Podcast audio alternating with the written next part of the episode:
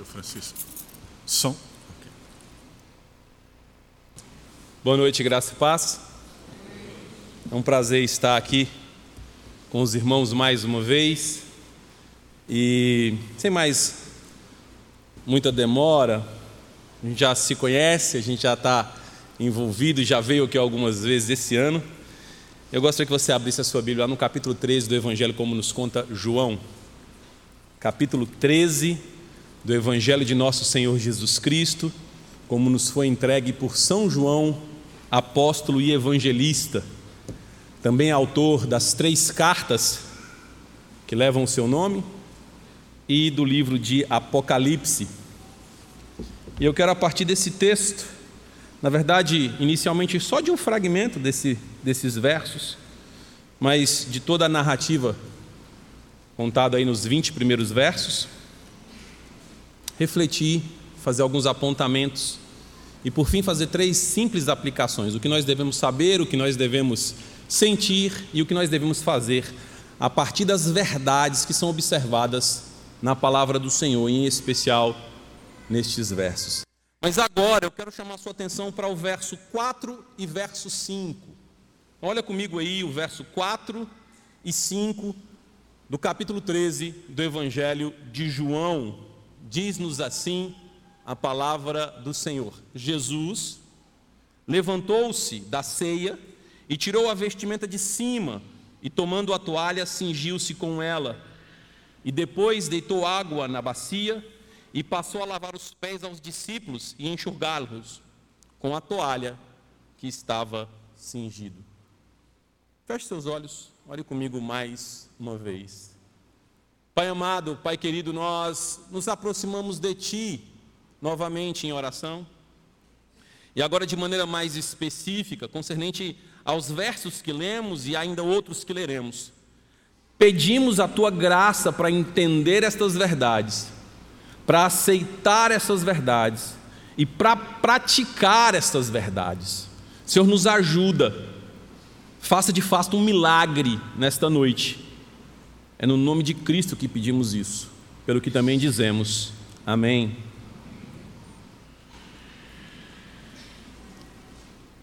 É costume meu sempre começar com algo que não tem nada a ver ou não tem tanto a ver diretamente com os versos.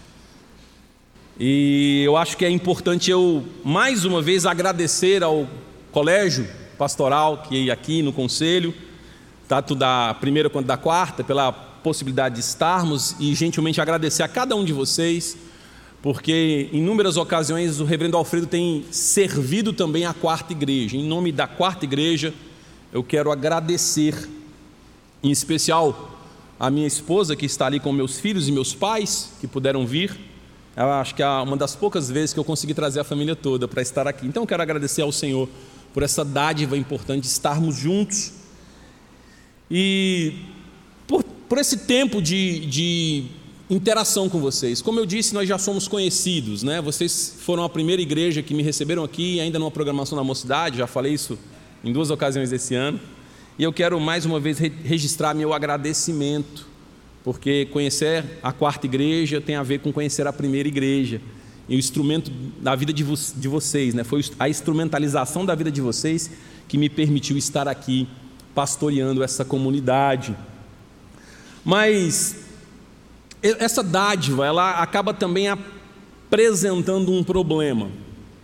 Não, não tanto, não ignorando, mas não tanto por causa do excelente nível do púlpito corriqueiramente aqui no, na, na primeira. Né? O reverendo Alfredo é um mestre no melhor sentido da palavra, tem sido um professor para mim há algum tempo também, então subir no púlpito onde ele excelentemente prega é sempre uma preocupação.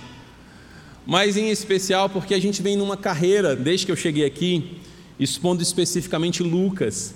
E numa leitura continuada desse, desses versos, é mais complicado a gente destacar uma, uma perícope, um trecho, para expor tão de forma tão, tão circunstancial como é assim. Então isso acaba instalando no meu coração um problema, porque a palavra de Deus é muito séria e às vezes a gente não consegue capturar num trecho, num esboço, toda a verdade para expor para a congregação. E, e, e nesse aspecto, então, é, traz sim, todas as vezes que eu sou convidado para pregar em algum outro lugar, uma preocupação redobrada. Então, ah, ocorreu, calhou, encaixar exatamente na mesma situação de que lá na, na quarta estão pregando o mesmo texto. E providencialmente a gente então pode estar aqui, sem prejuízo da quarta, né? Ah, eu quero então pensar como tarefa ah, nesse domingo aqui sobre esse trecho em especial, ah, o verso 4 e 5, como o núcleo dessa passagem. A gente vai recorrer aos, aos textos em volta e, e, por fim, eu quero é, trazer alguns apontamentos sobre essa passagem e tentar fazer alguma ligação com a nossa vida prática, para que a gente tire algumas lições é, de matéria da fé, né? não na certeza da, da, das minhas observações e, e incapazes e simples. Eu quero especialmente é, é, gastar um tempo pensando nesses versos, nas coisas que estão associadas a ele, para que a gente possa é, compreender né? Ah, como essa passagem pode ser aplicada a, a, nós aqui. Então não é outra, outra opção, a gente vai ler o texto, explicar o texto e aplicar o texto. E, e, e se Deus nos der graça, no final disso a gente faz essas três aplicações para que a gente possa realmente compreender uh, o que significa esses, quatro, esses dois versos, 4 e 5, do capítulo 13 de João. Uh, ah, Para esse, esse objetivo ser atingido, eu preciso esclarecer algumas coisas que eu penso que são contextuais. E depois a gente desce aos dois versos e depois a gente faz a aplicação.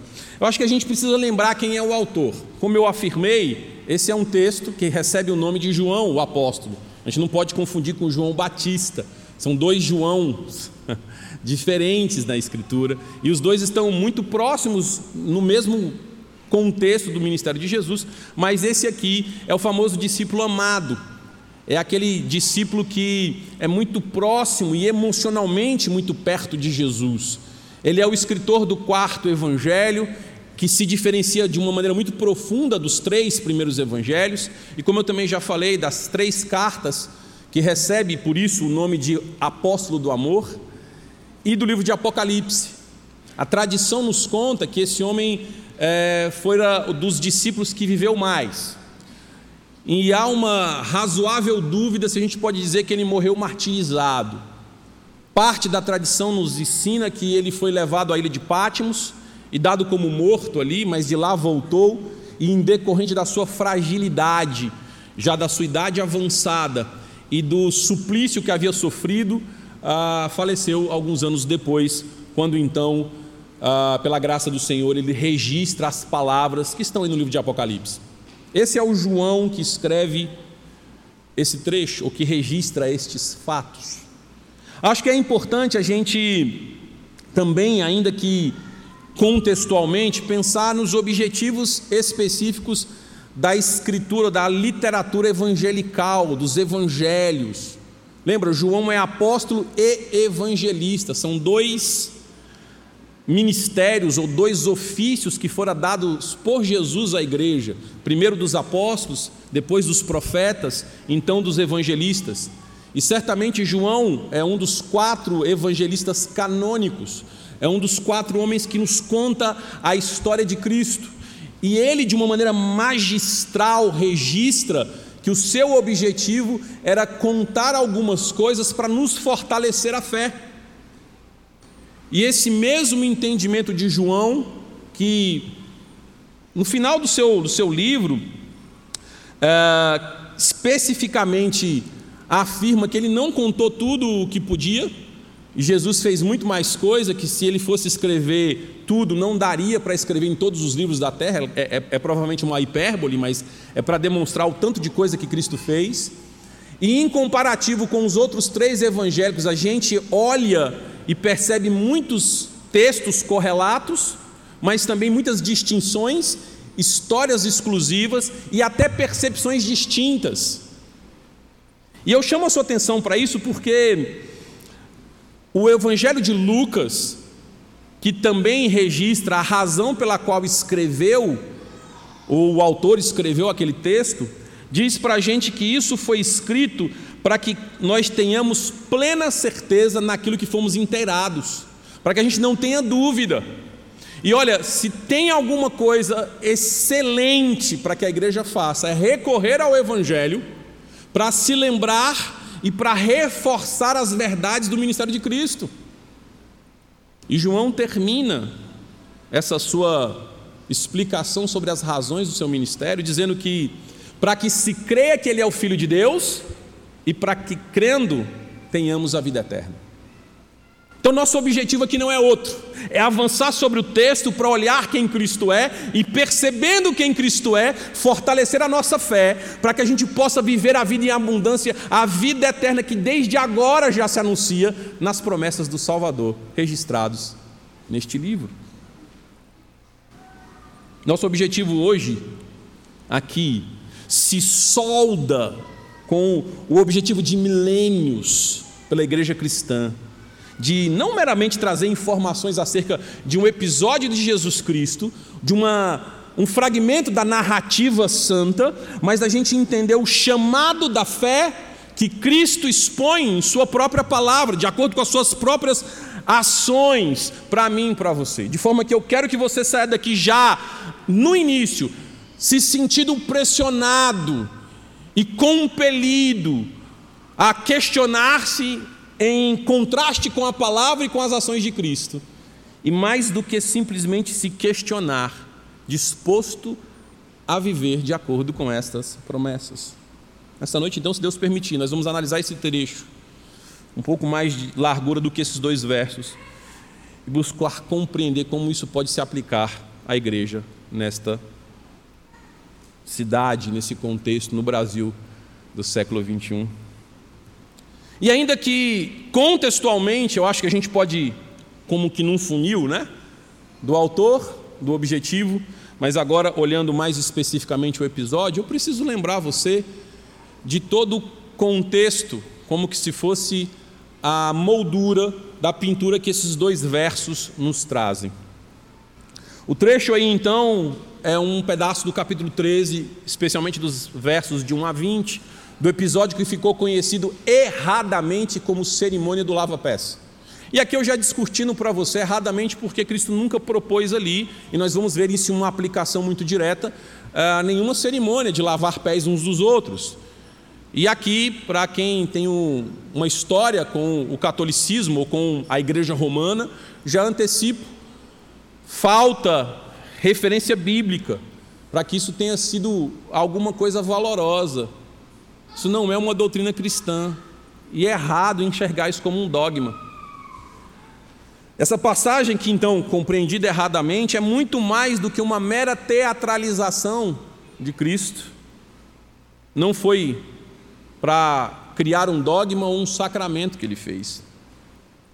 Mas eu preciso te lembrar de algumas outras coisas e junto então com a exposição dos versos que antecipadamente lembro, lemos, eu quero pensar em quatro, quatro movimentos, olhando os textos circunstantes ao verso, e especialmente na última parte, fazer algumas aplicações mais diretas, segundo a própria indicação do que o Cristo falou.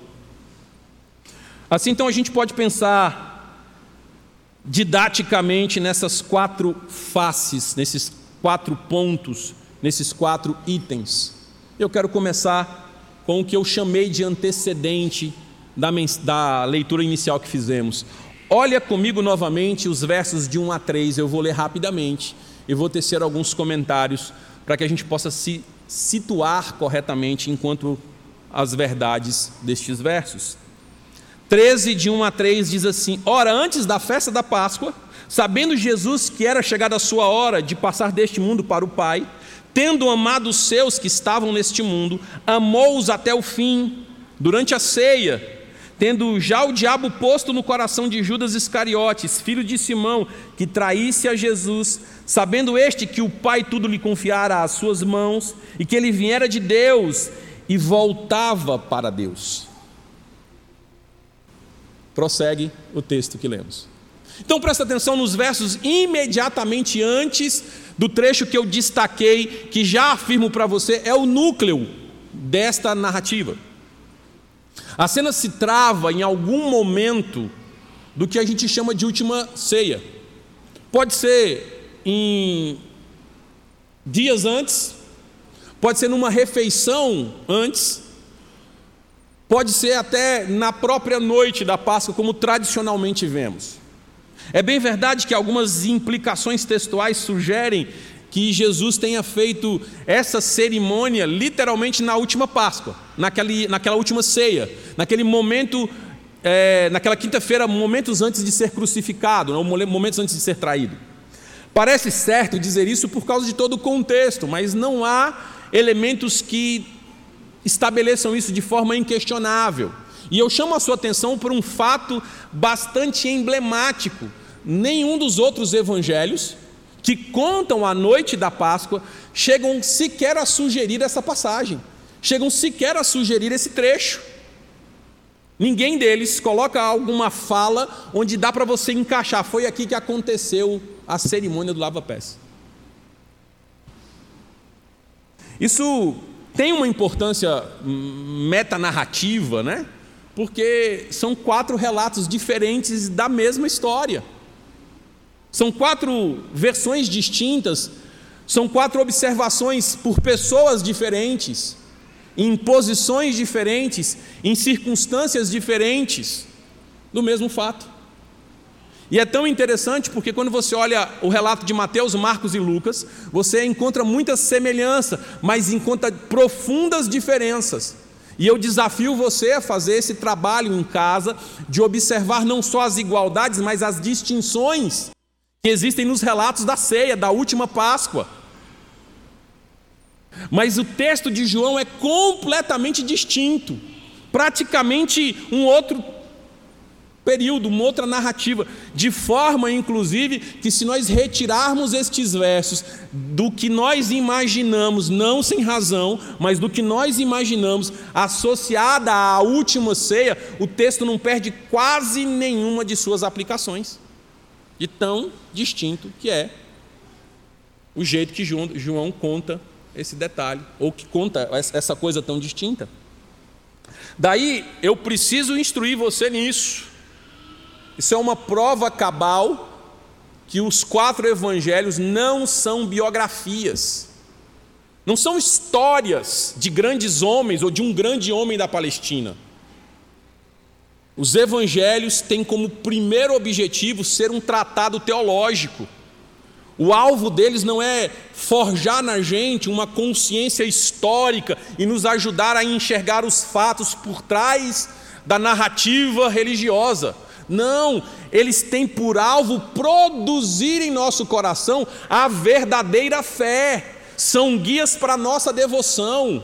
Esse material, e é com esse material e só com esse material que teremos a fé sincera e verdadeira. Além do Evangelho, não há Cristo para a igreja conhecer. Além do texto efetivo dessas palavras, que inclusive lemos, não há como conhecer o Senhor Jesus. Se não for o Jesus da palavra, destes versos, nós não temos nada para crer. O cristianismo se baseia efetivamente na narrativa dos apóstolos, das quais vocês têm em suas mãos texto canônico. Enfim, esse arcabouço todo parece certo dizer que acontece no que foi conhecido como a última ceia, na verdade, a última Páscoa, a primeira ceia, e é quando Cristo institui o sacramento da comunhão, a Eucaristia, a ceia do Senhor. Se depois você puder voltar lá no capítulo 22 de Lucas e ler, eu gosto muito daquela narrativa, ela é muito direta. Ali tem verdades muito profundas, instruções para as nossas vidas. Então, quando a gente lembra-se da provável circunstância, ou da real circunstância onde esses versos estão é, inseridos, né? Ah, até por causa da construção do texto de João, as verdades desse texto tem uma proeminência maior sobre a nossa vida. Porque, embora os outros evangelhos não tratem deste episódio, não há por que questionarmos, e se ele de fato aconteceu naquela noite singular, as lições de Cristo ali têm a importância da urgência. Cristo não queria deixar a terra, não queria encerrar seu ministério terreno sem dizer as coisas que ele diz, com este episódio que ficou conhecido como a cerimônia do lava-pés. Isso é singular, isso é importante e nós precisamos registrar de maneira apropriada essa ideia. Então há uma união de modo singular, eu creio nisso, eu penso dessa maneira, como a maioria esmagadora dos comentaristas, que esta cerimônia se funde ao conceito cristão da Páscoa, que nada mais é que a celebração da ceia do Senhor. Nós rejeitamos a Páscoa, porque agora a nossa Páscoa não é mais a morte de um cordeiro para nos lembrar da libertação de um povo da escravidão do Egito, mas literalmente a morte do cordeiro de Deus que tira o pecado do mundo, nos libertando da escravidão do pecado, da carne e do diabo. Então aqui diante daquela, com muitas aspas, por favor, teatralização maravilhosa do sacrifício que Jesus estava disposto a fazer pelos seus, ao partir o pão e ao celebrar o cálice, exemplificando o que faria horas depois com a sua morte singular, ele também teatraliza, a partir deste ato solene e magnífico, o serviço que está disposto a fazer por sua igreja. Então, em certo sentido, as lições apresentadas por Cristo aqui, nessa passagem, têm esse valor maior. São os últimos ensinos de Jesus, isso tem uma importância fenomenal. E ainda, pensando em algum detalhe dos antecedentes, eu preciso registrar isso também. É interessante como a gente percebe na narrativa de João, como a, a importância que ele dá aos fenômenos psicológicos, assim por dizer aos detalhes que não são do próprio episódio, mas que constroem todo o cenário do psicológico até da, da, do episódio, são tratados por João. Perceba que enquanto ele está tentando descrever a cena de Jesus lavar os pés dos discípulos, ele nos traz algumas informações preciosas. Ele literalmente diz que Jesus amava os seus, estando no mundo. E acrescenta um detalhe interessante: amou até o fim. Nos afirma que o diabo entrou em, no coração de Judas e que a certeza de Cristo, diante dessas evidências, dessas coisas todas, era que ele vinha do Pai e voltava para o Pai. São informações que João, de, uma, de um modo muito específico, prefere colocar aqui, exatamente antes da ação que Jesus praticou, que são os versos inicialmente que lemos. Olha como as coisas se revestem com uma profundidade interessante.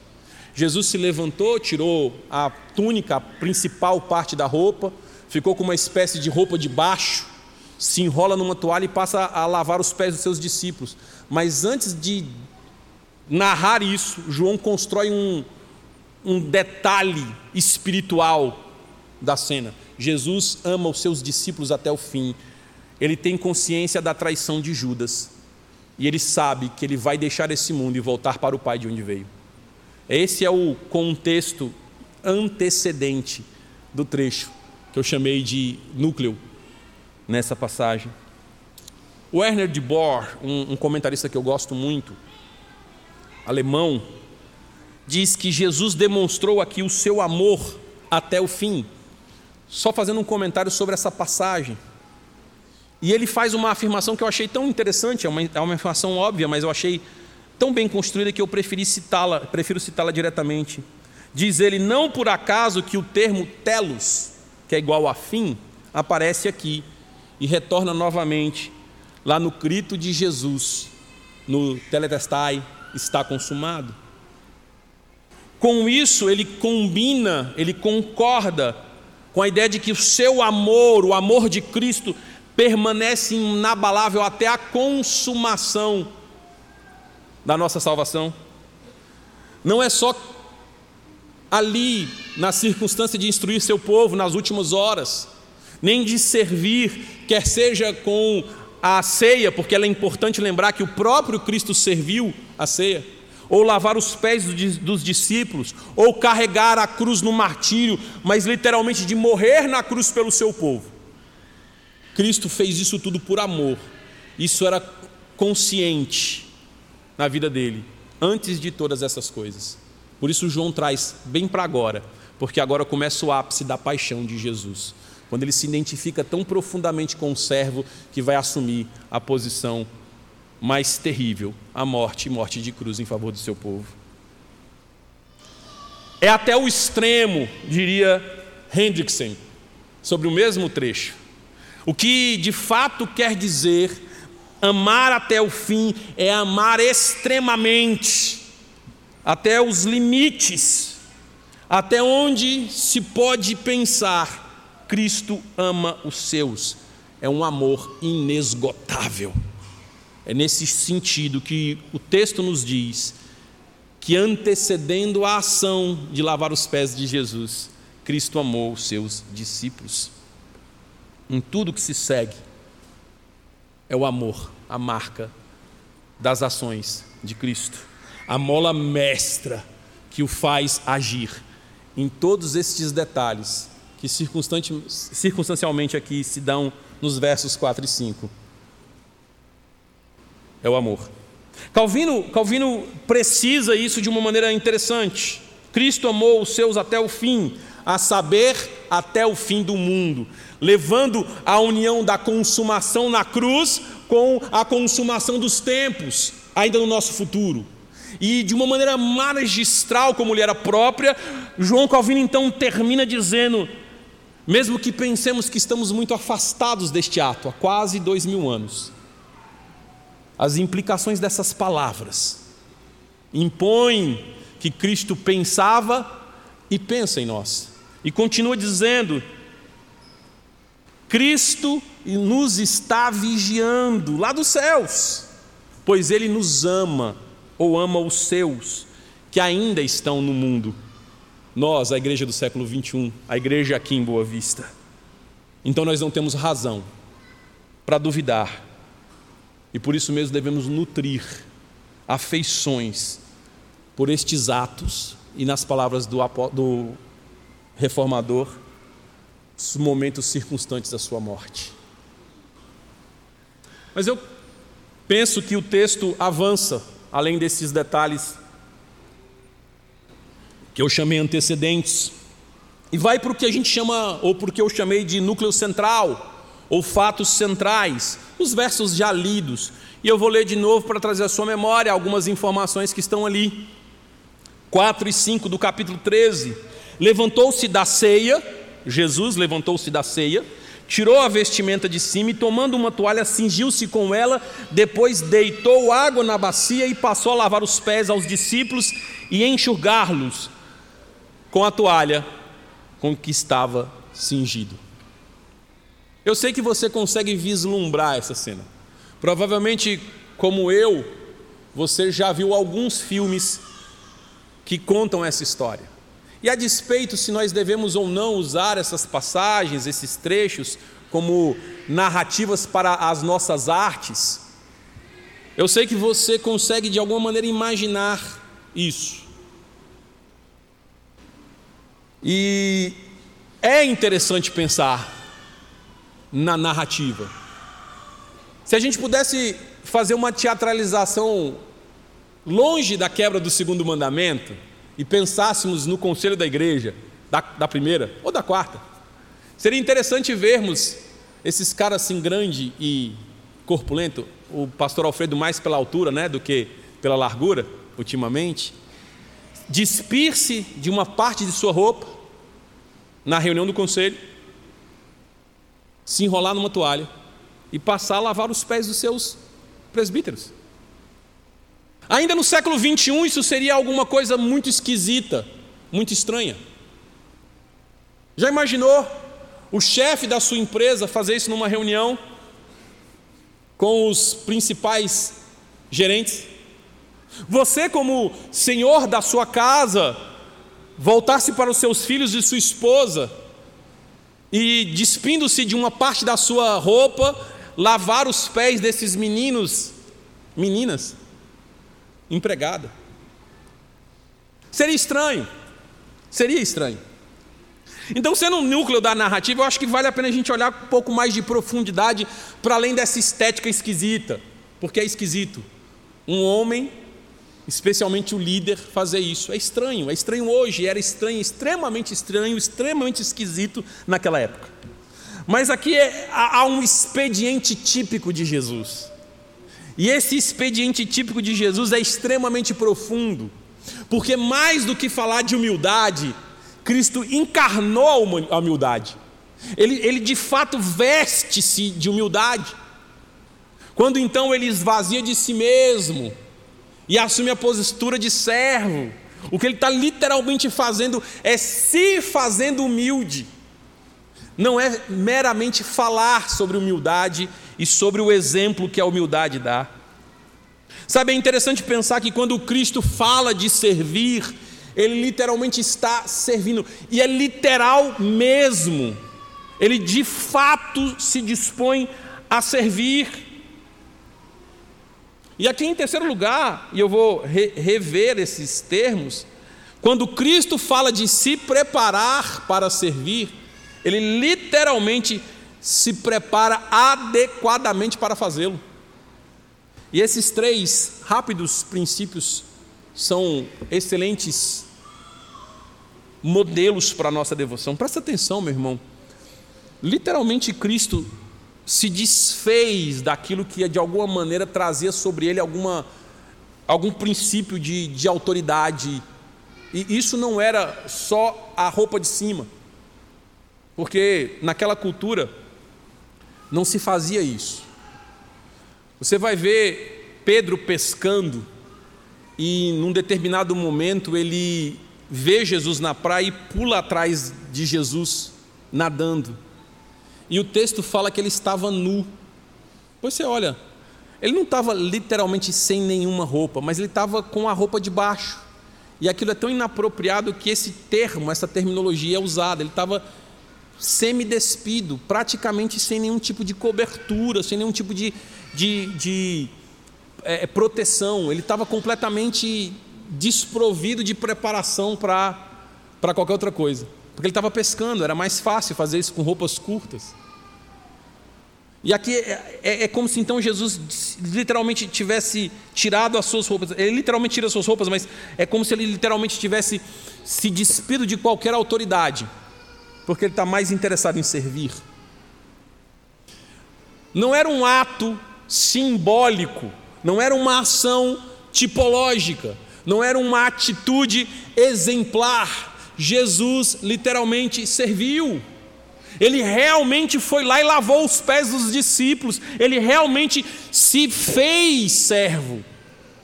Ele literalmente fez isso. E ele desceu às, às condições mais simples e simplórias.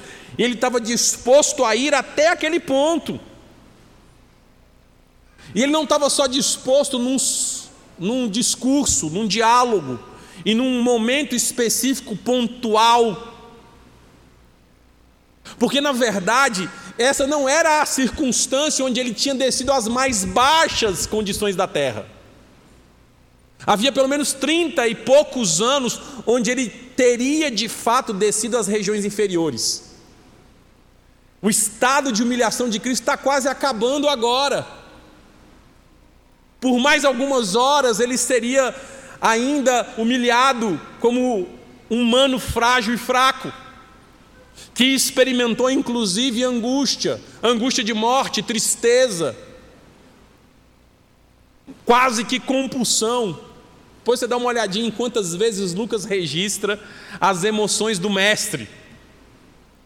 Era esse Cristo que aqui então, praticamente já não era mais tão complicado, né? Se despe da, da, da, da túnica, da, da capa.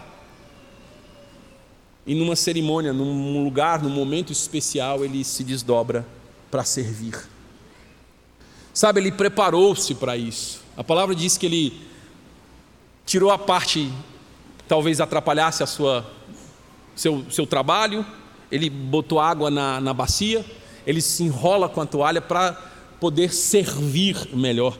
E há uma lição fantástica nisso, porque ao se dispor a servir especificamente como o mais inferior dos servos, naquele episódio que é sim um episódio tipológico, mas há um serviço efetivo de Cristo, ele deixa absolutamente claro que não há serviço que seja humilhante, ou demais humilhante, que não se possa um líder fazer.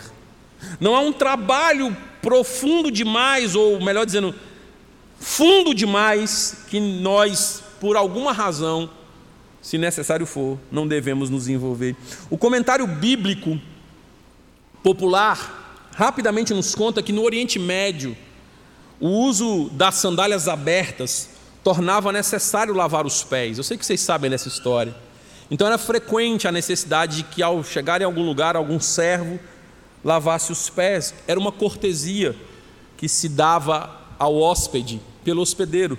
Mas é claro que não era o dono da casa, que fazia, mas o servo. E o servo não podia ser qualquer um, não. Provavelmente só um infeliz condenado, estrangeiro, é que se dispunha, ou, ou infelizmente as mulheres, que se dispunham a. É, que eram dispostos, né? não se dispunham, mas que eram dispostos a fazer o trabalho. Quando João, o Batista dessa vez, diz que não era digno de desatar as sandálias de Jesus, ele está colocando Jesus num lugar tão alto que ele não é digno de fazer a coisa mais humilhante. Então imagina agora Jesus tomando sobre si, sem ninguém falar absolutamente nada, se preparando para servir e literalmente servindo nesta causa. Aqui o, o, continua o, o comentário.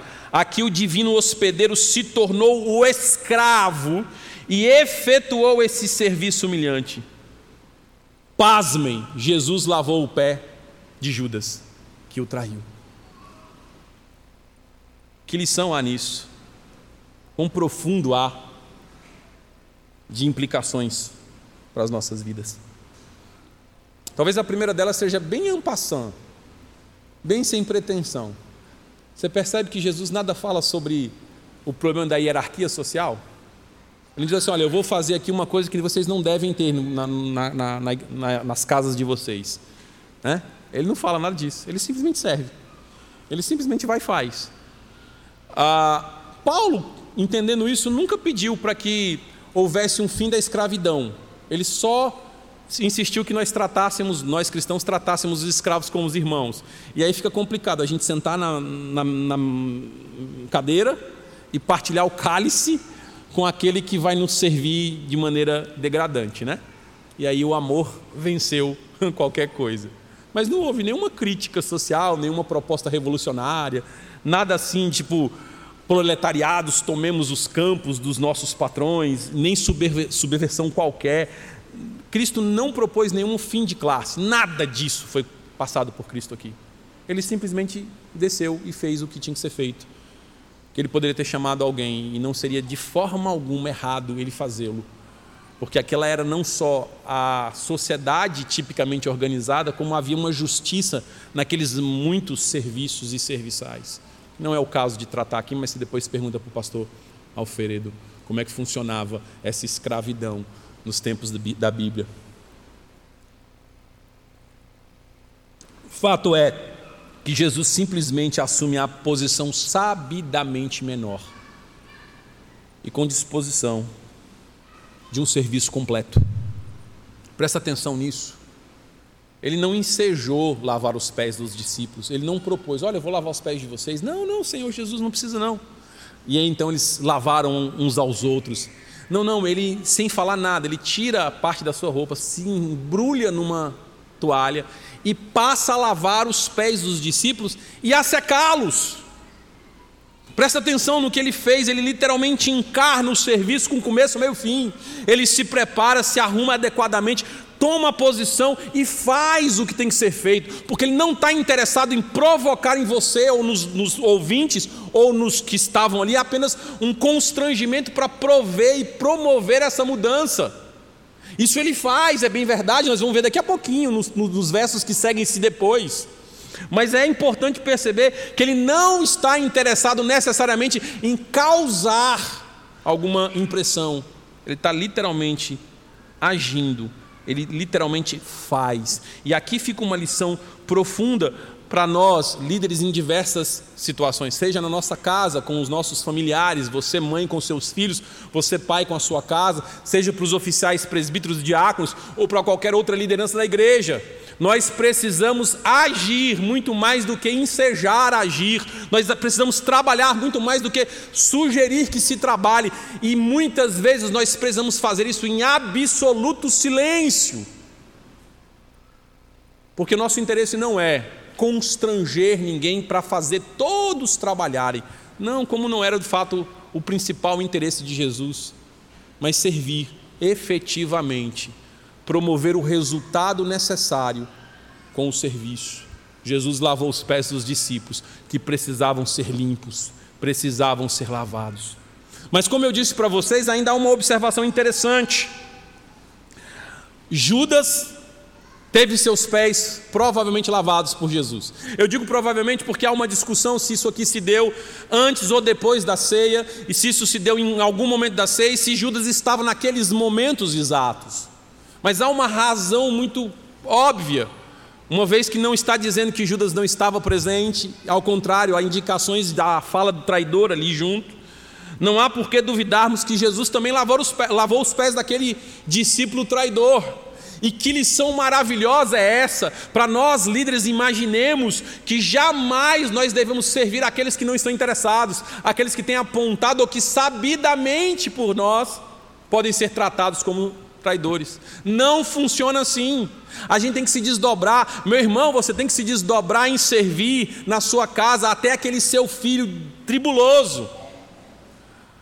É isso mesmo. Na igreja não tem essa de que esse ali dá trabalho demais, eu vou castigá-lo, deixando ele isolado um pouquinho. Esse que está em disciplina, ele vai ser tratado de modo diferente, de forma que a gente nem vai visitá-lo mais. Não funciona assim na igreja. Não é assim que o Cristo fez. Ao demonstrar o servir tipológico do Salvador, do Evangelho da salvação, Cristo efetivamente também o fez por aquele que traía. E deixa eu, deixa eu ampliar esse problema, porque nenhum dos doze era muito diferente de Judas. Nenhum dos doze. Nenhum deles era alguém que Jesus pudesse contar nas últimas horas. Instantes depois, provavelmente. Está lá no capítulo 22 de Lucas, nos versos 36 a 45. Ele sai para orar no Getsemane. E aqueles homens, mesmo profundamente tocados por toda a informação de um traidor, da morte significativa pré-anunciada tão mais claramente, naqueles instantes, adormecem de tristeza. Tão tristes, mas não vigiando acabam caindo.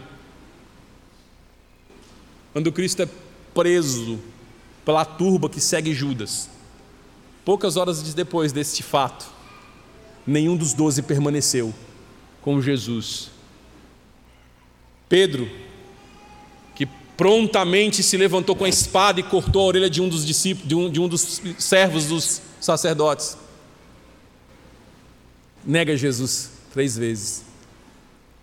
E Cristo sabia de tudo isso, e mesmo assim o Cristo foi lá e lavou pés, os pés destes discípulos. Mesmo assim, ele estava disposto a fazer o que fosse necessário para atender a demanda real, verdadeira. Os pés daqueles homens estavam sujos e a mesa precisavam estar limpos. Jesus não se indispôs a servir a ninguém em nenhuma condição.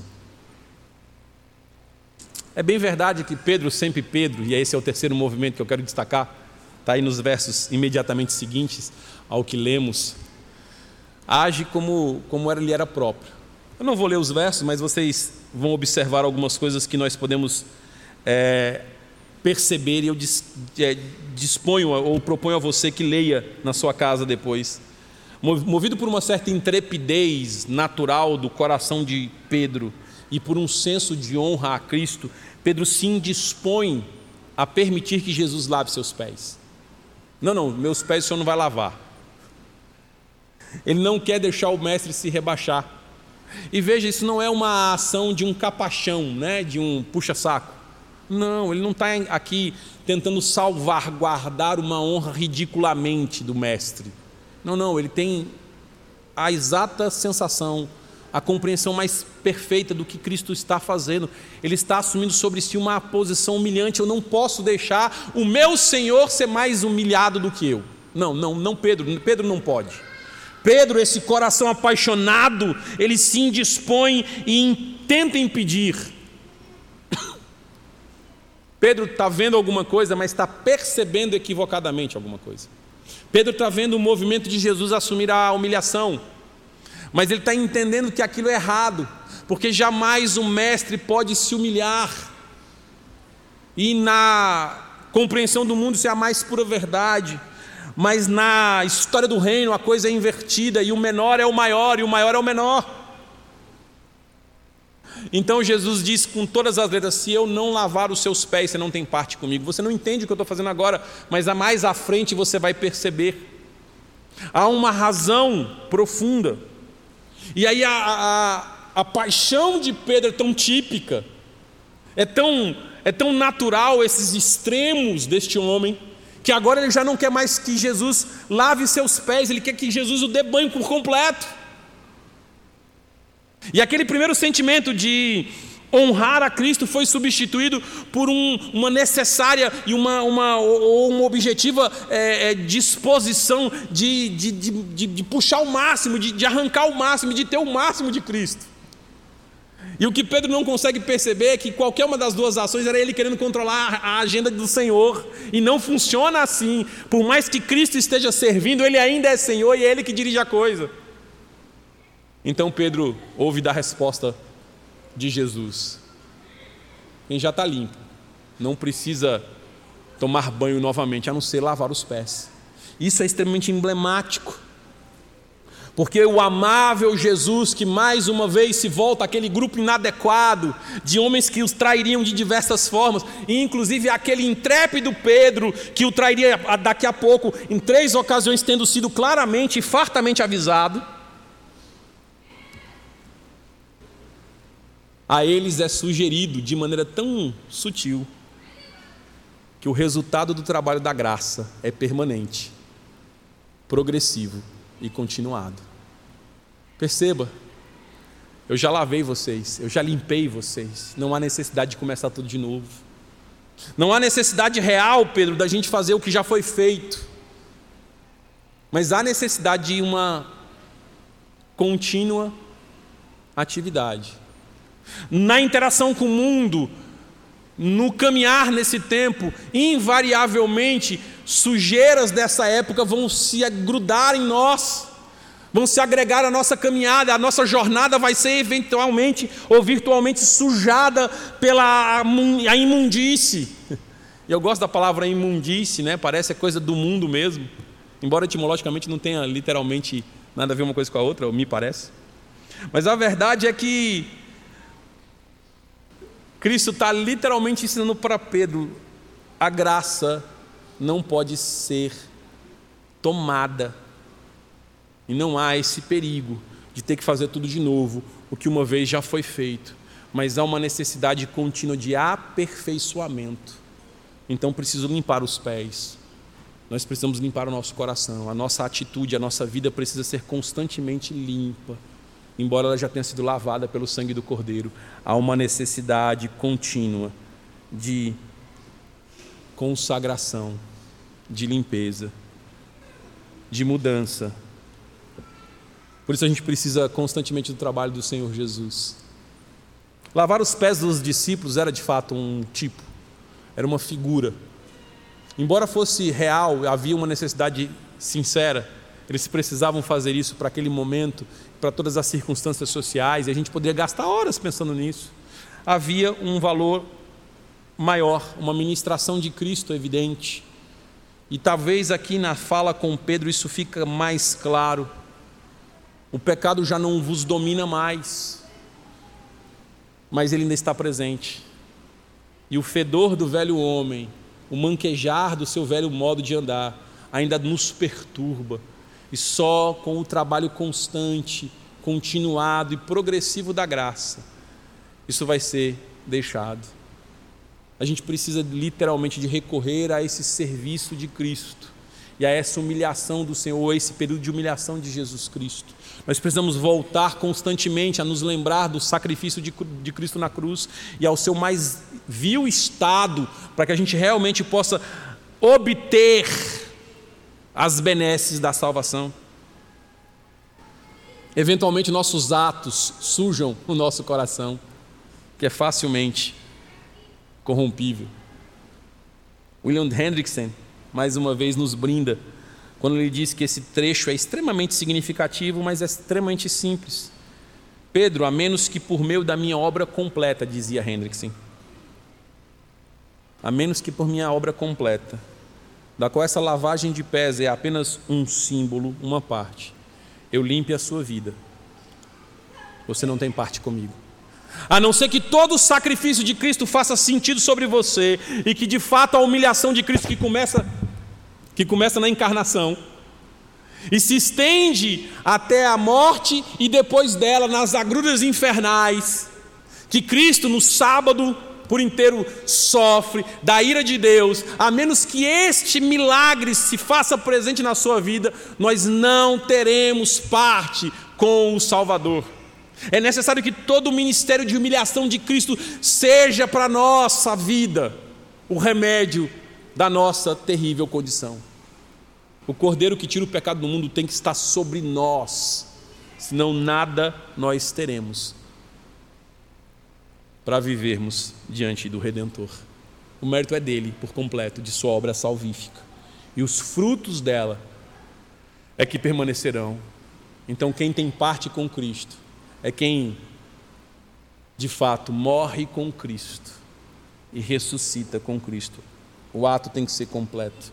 Não dá para ter meio trabalho da graça, não dá para ter meio trabalho do Evangelho, não dá para ter só uma parte da identificação com Cristo, é tudo, é nada. E quem não tem, com as coisas que talvez sejam mais óbvias, como lavar os pés, provavelmente, não tem como nenhuma outra coisa.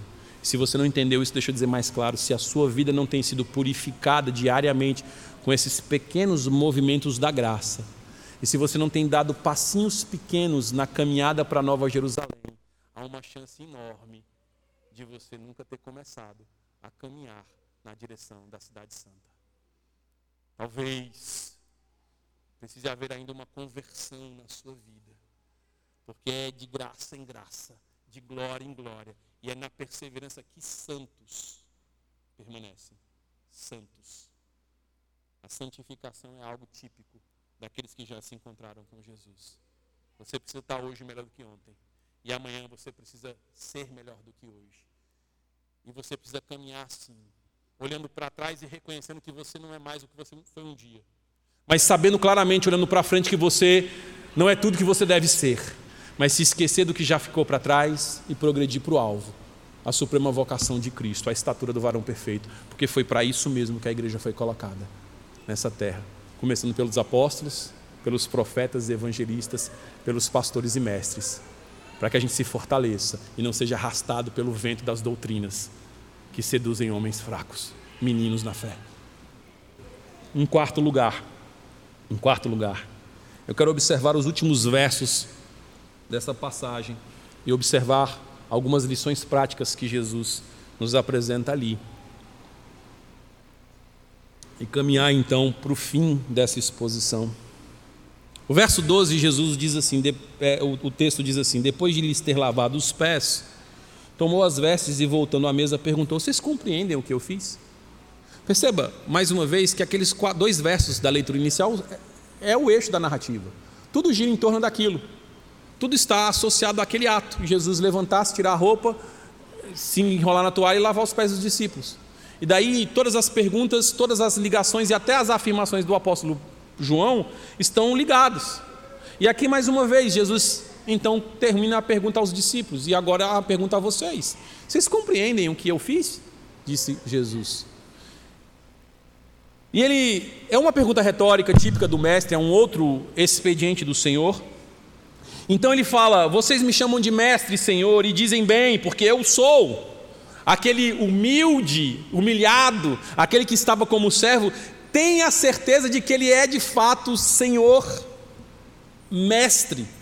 Ele não está fingindo que não é isso. Ele não está escondido e com a sua personalidade confusa. Ele sabe que ele é Senhor e Mestre e de, do alto da sua do seu senhorio é que ele está fazendo o que está fazendo, servindo. E então ele diz com todas as letras: Eu o sou, e aqui há um trocadilho de uma afirmação sutil de que ele é o próprio Deus. As palavras aí são usadas e apontam para isso. Ora, diz ele, então eu sendo o Senhor e Mestre, o próprio Deus, servi lavando os pés, vocês também devem lavar os pés uns dos outros. Porque eu dei exemplo, para que, como eu vos, vos fiz, façai vós também.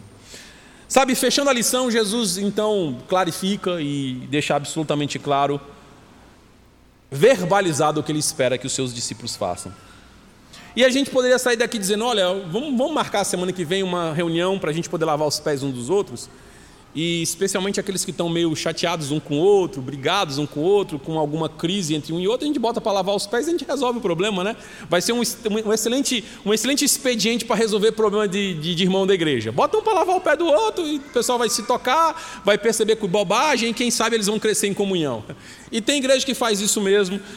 Mas a verdade, meus irmãos, é que Jesus não está propondo que nós façamos o que ele fez. Ele está propondo literalmente como ele fez. É um pouquinho diferente.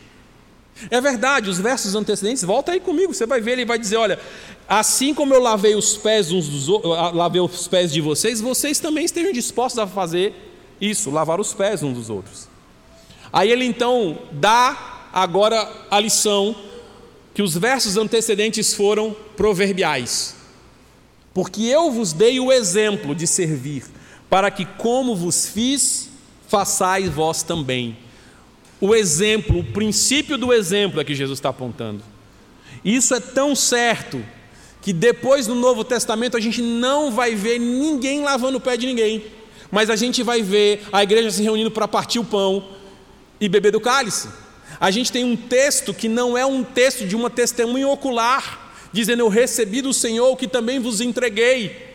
E nesse texto ele afirma categoricamente o que deve ser feito na ceia, e instrui a igreja de forma tão poderosa que nós automaticamente substituímos a narrativa evangélica da ceia pelo texto instrucional ou instrutivo de Paulo. Mas lá não tem lavar os pés. Lá não tem nada sobre essa cerimônia. Esse dogma não existe para a cristandade bíblica.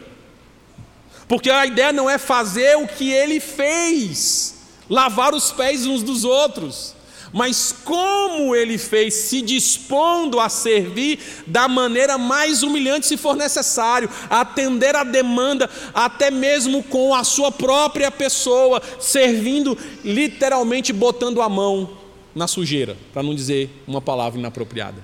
Se for necessário, é isso que nós devemos fazer, porque isso foi o exemplo de Cristo. É assim que nós devemos agir. E sabe, João Calvino, mais uma vez, de modo brilhante, diz, depois de fazer uma profusão de críticas profundas ao cerimonialismo vazio do papado, do Vaticano, sobre este texto, e repetir algumas coisas que eu não vou repetir aqui, não vem ao caso que inclusive são vistas também nos bispados neopentecostais aqui no Brasil, vai dizer: Cristo não ordena aqui uma cerimônia anual de lavar os pés uns dos outros, mas nos convida a nos prontificarmos ao longo de toda a nossa vida a lavar os pés dos nossos semelhantes, a servir da maneira mais simples, vulgar, baixa, uns aos outros. Sabe? Cristo, na ceia, propôs que a gente fizesse aquilo todas as vezes em memória dele. Mas essa frase não está aqui, nestes versos, provando que nós não temos a obrigação, o dever. Dogmaticamente não há nenhuma razão para fazermos uma cerimônia de lavar os pés. Mas Cristo deseja que nós sejamos prontos a servir uns aos outros com simplicidade, de maneira tão profunda, como de fato a gente vê nestes atos. Os versos 16 a 17 nos acrescentam uma outra lição muito interessante. Em verdade, em verdade vos digo, diz Jesus: o servo não é maior que seu senhor, nem o enviado maior do que aquele que o enviou. Ora, se sabeis essas coisas, bem-aventurados sois se as praticardes. Na verdade, Jesus está encarnando aqui uma lição muito profunda. Talvez Jesus estivesse encerrando aquela disputa sobre qual era o maior. Na narrativa de Lucas, aquela discussão ocorre exatamente nesse momento da ceia. Quando Jesus fala mais uma vez sobre um traidor e sobre morrer, a próxima discussão daqueles homens é quem é que vai assumir o posto? Quem é o segundo em comando para continuar o trabalho de Jesus? E Jesus dá uma lição muito, muito fantástica. O maior serve, o maior está disposto a servir, que aqui, emblematicamente, é visto na ceia, né, na, na, na, na situação, no episódio.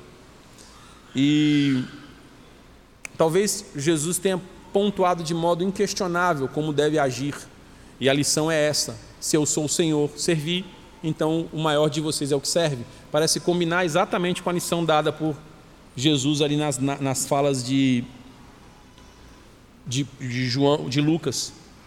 Mas a verdade é que Jesus, mais uma vez, proverbialmente, está dizendo: olha, não haverá um outro, não haverá alguém que faça, não haverá alguém que possa, não haverá ninguém que faça a mesma coisa não haverá ninguém que assumirá esse lugar.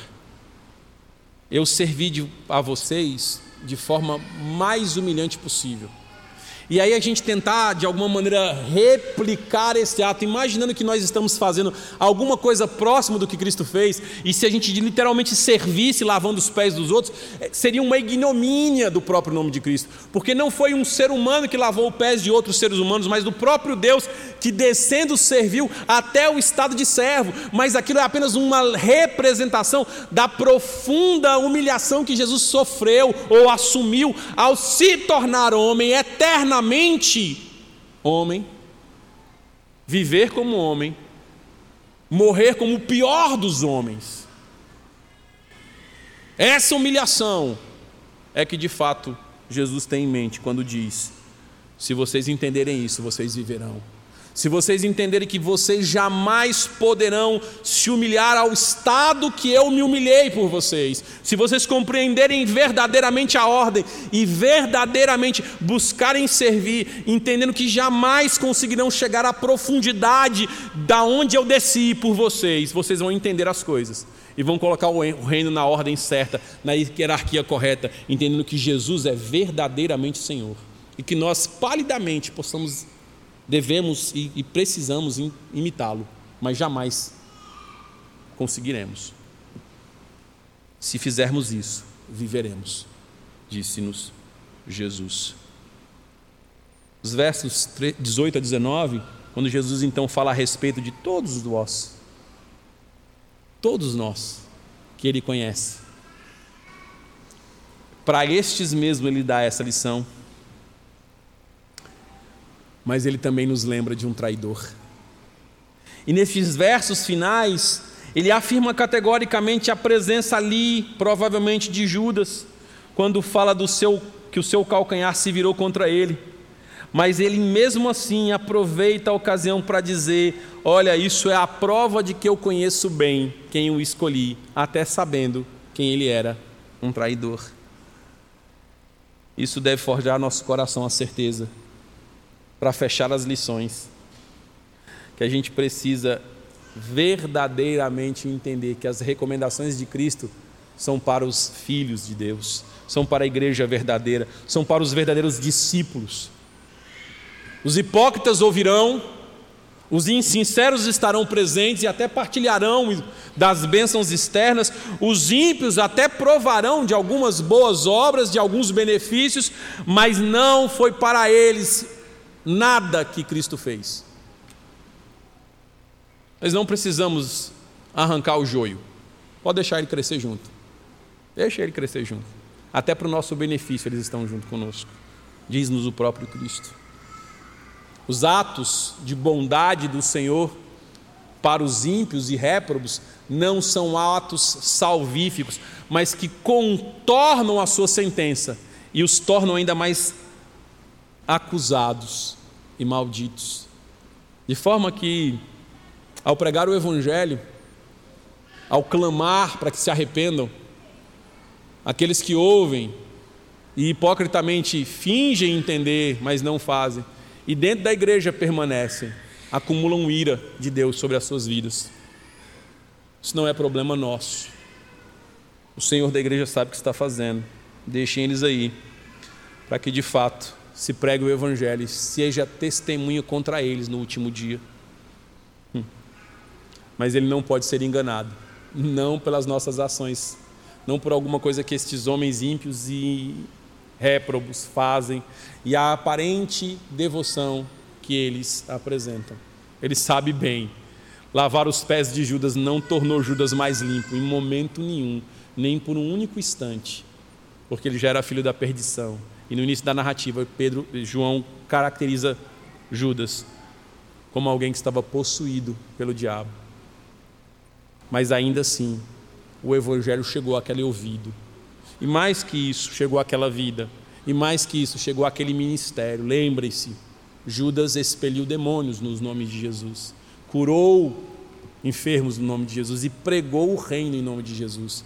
Mas naquele dia, ele e tantos outros ouvirão: Apartai-vos de mim, malditos, pois não vos conheço. Porque, embora externamente tenham aproveitado as benesses do reino, as bênçãos do evangelho, eles nunca foram ovelhas de Jesus, que as conhece pessoalmente muito bem. E mais uma vez, Cristo nos ajuda a entender esta ideia. Judas havia sido escolhido, não havia? Pois é, mas ele não era um dos doze, não verdadeiramente um dos do Cristo.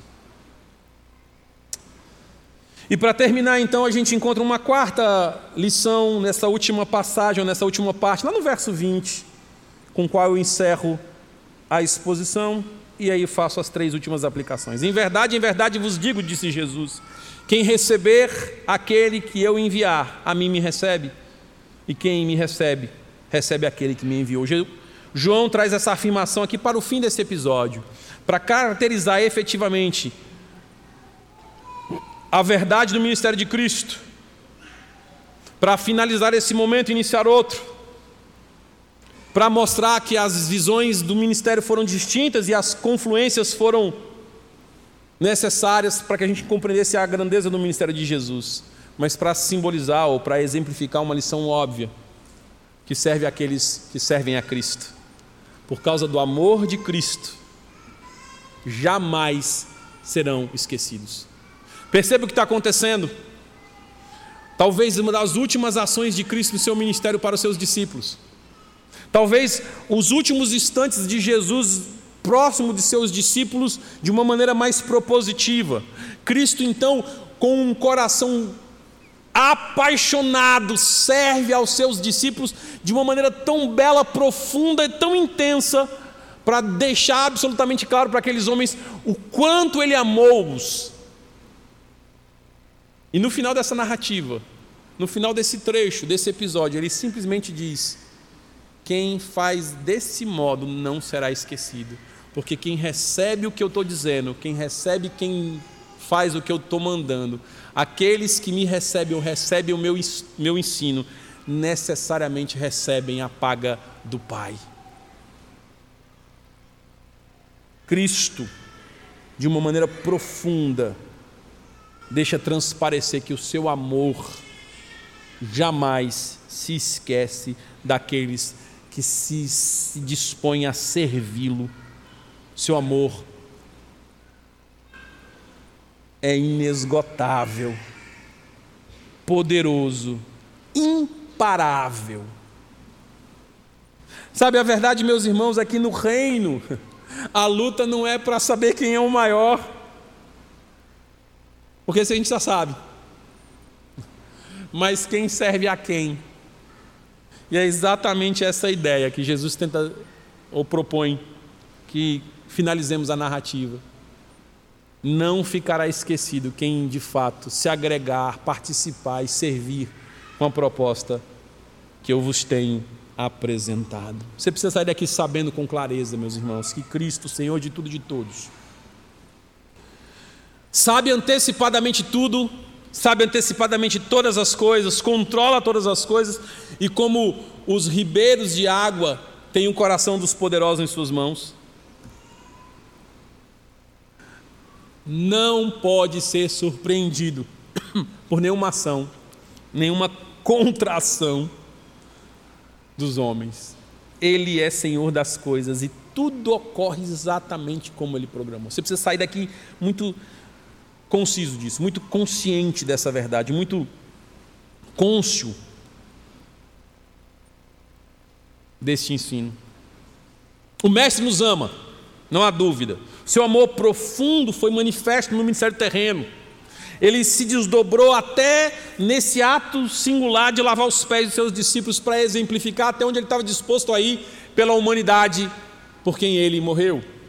O precioso sangue de Jesus é o maior prêmio que se pode pagar a alguém, e foi pago por você, que se chama cristão. Para caminhar para o céu, precisa passar por isso. Precisa ser desta maneira. Precisa trilhar esse caminho, precisa entender essa verdade. E mesmo sabendo que esse grupo era inadequado, Cristo, de fato, se dispôs a morrer por ele. Não, eu não estou falando daqueles doze, não, eu estou falando de nós, de todos nós. O quanto somos inadequados como cristãos. Mas foi para nós, foi por nós que ele morreu. Lá na cruz, ele pensava em mim, ele pensava em você, em cada um de nós. As gotas preciosas do sangue ele derramou por nós. Não havia trabalho pesado demais que ele não estivesse disposto a fazer, porque ele foi lá, na baixeza deste mundo, para resgatar-nos, como quem humilhantemente lava os pés dos seus discípulos. Ele se dispôs a servir. Nós precisamos estar extremamente dispostos a fazer isso, mesmo por aqueles que sabidamente nós reconheçamos como traidores. Sabe, Jesus sabia que a traição de Judas era irrevogável e que a traição de Pedro teria retorno, mas ninguém mais tem essa capacidade. Talvez a gente possa até reconhecer com alguma dificuldade a traição. Antecipadamente, normalmente com dificuldade, a gente sabe da traição depois que ela ocorre. Alguns, mesmo quando a gente evidencia, ainda não acreditam. Mas a gente jamais pode compreender se há um retorno efetivo dessa traição, como Cristo de fato tinha certeza. E mesmo assim ele se dispôs a servir. Não só a Judas, mas a toda a humanidade que ele não destruiu nas inúmeras oportunidades que ele teve de fazê-lo. Lembre-se, o primeiro filho de Adão e Eva era um assassino. E mesmo assim, Deus preferiu fazer aquele casal ter filhos e filhas. Você precisa sair daqui com uma afeição mudada, porque isso tudo promove uma profunda alegria. Sabe, a verdade é que essas informações, ao serem registradas em nossa mente, descer ao nosso coração, precisam nos fazer jubilar, agradecidos com o tamanho da salvação e a disposição do Salvador em nos buscar desse estado vil, terrível, e descer a estatura do homem para resgatá-lo. E mais que isso, porque não só ele fez exemplificando de maneira tão simples aquilo que ele estava disposto a fazer, mas ele viveu de maneira tão perfeita que nós podemos olhar nele e encontrar todo o subsídio para a nossa vida de maneira prática. Que privilégio termos um mestre que nos fala com tamanha clareza. Isso deveria nos encher da mais profunda alegria Isso deveria tomar as nossas vidas ou tornar as nossas vidas uma verdadeira festa, porque nós temos condições de enxergar o que Cristo fez. Às nossas mãos é dada toda a verdade descortinada. Vimos a, nele a glória do Pai, perfeita glória. Aquilo que era impossível, o mistério foi revelado em Jesus Cristo. Isso deveria nos fazer retumbar, alegres, festeiros por conta disso. Mas ao mesmo instante, nosso coração tem que chorar profundamente, porque oh, como somos cegos! Porque tamanha clareza e a gente ainda tenta racionalizar, a gente ainda tenta fugir, a gente ainda tenta dar uma dissimulada. E pasmem, a gente diz com todas as letras: Eu não sei o que Jesus quer para a minha vida. Não, tão claro, tão estampado tão efetivamente contado, e a gente ainda tenta fugir pela tangente. Choremos de tristeza e de arrependimento por esse pecado tão comum das nossas vidas, de agir como se a gente não soubesse o que Cristo deseja de nós, sendo tão claro o seu exemplo. Choremos disso, ou por isso. Ele nos manda servir uns aos outros. Qual foi o serviço que você fez hoje para o seu irmão? Simples assim. E você tem que pedir perdão por não ter feito o que Cristo quis que você fizesse hoje. Então não há outra coisa que precisamos fazer. Nós precisamos olhar para Cristo, literalmente perseguir os passos de Jesus, devemos imitá-lo na disposição de servir, se dispor a servir uns aos outros, naquilo que eles precisam. Os discípulos precisavam que alguém lavasse os pés deles. Ele foi lá e lavou. Talvez alguns irmãos precisem de uma série de outras coisas, mais simples, mais fáceis. Uma carona, uma palavra amiga, um abraço, um pedido de perdão. Um reforço positivo, um puxão de orelha. Eu não sei.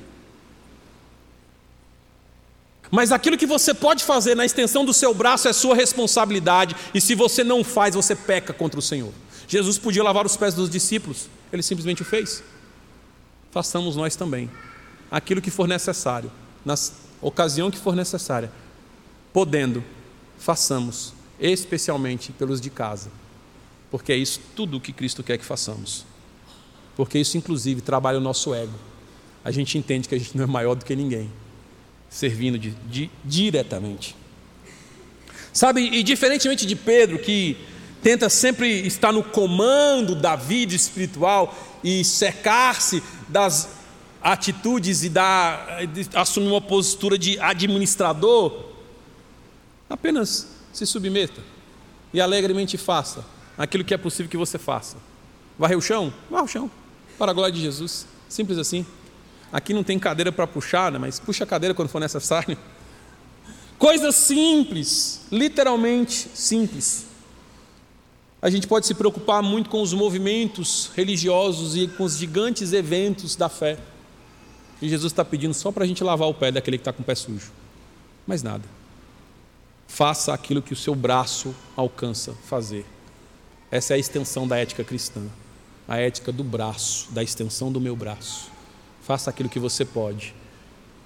E pelo nome de Jesus você faça, faça. Porque quem assim faz, diz Jesus, não será esquecido. Exatamente quem age dessa maneira fará por Cristo. E quem faz por Cristo, faz por Deus. E Deus não se esquece daqueles que fazem o que Ele manda.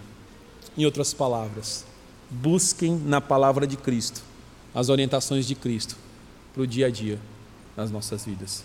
Feche seus olhos, ore comigo. Pai, nós nos achegamos a Ti mais uma vez, sabedores da nossa inclinação natural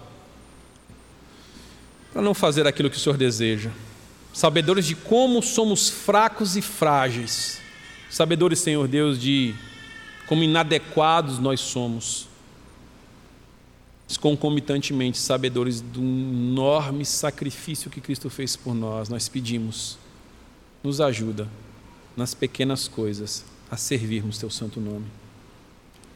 Nos ajuda, Senhor Deus, a literalmente nos dispormos a fazer o que for preciso em favor uns dos outros. Que essa igreja, que a tua igreja aqui manifesta de forma visível, possa ser pastoralmente conduzida a servir naquilo que pode uns aos outros, Senhor. O Senhor não pede nada mais do que nós possamos fazer, embora nos instrua a amá-lo acima de todas as coisas, com tudo que temos, com tudo que somos, com tudo que podemos. O Senhor só pede para que a gente ame o próximo como a gente ame a si mesmo. Nos ajuda, Senhor, então, a exercer este cristianismo nessa extensão. Em nome de Jesus nós pedimos. E agora, igreja, que a maravilhosa graça do Senhor Jesus, o amor de nosso eterno Deus e Pai, a comunhão, a consolação, a santificação, as benesses do Espírito Santo estejam sobre todos nós, povo de Deus aqui reunido, e sobre a grande igreja de Cristo na face da terra, até que majestade e glória Ele esteja reunindo a todos em seu reino de marcessível luz. Amém e amém.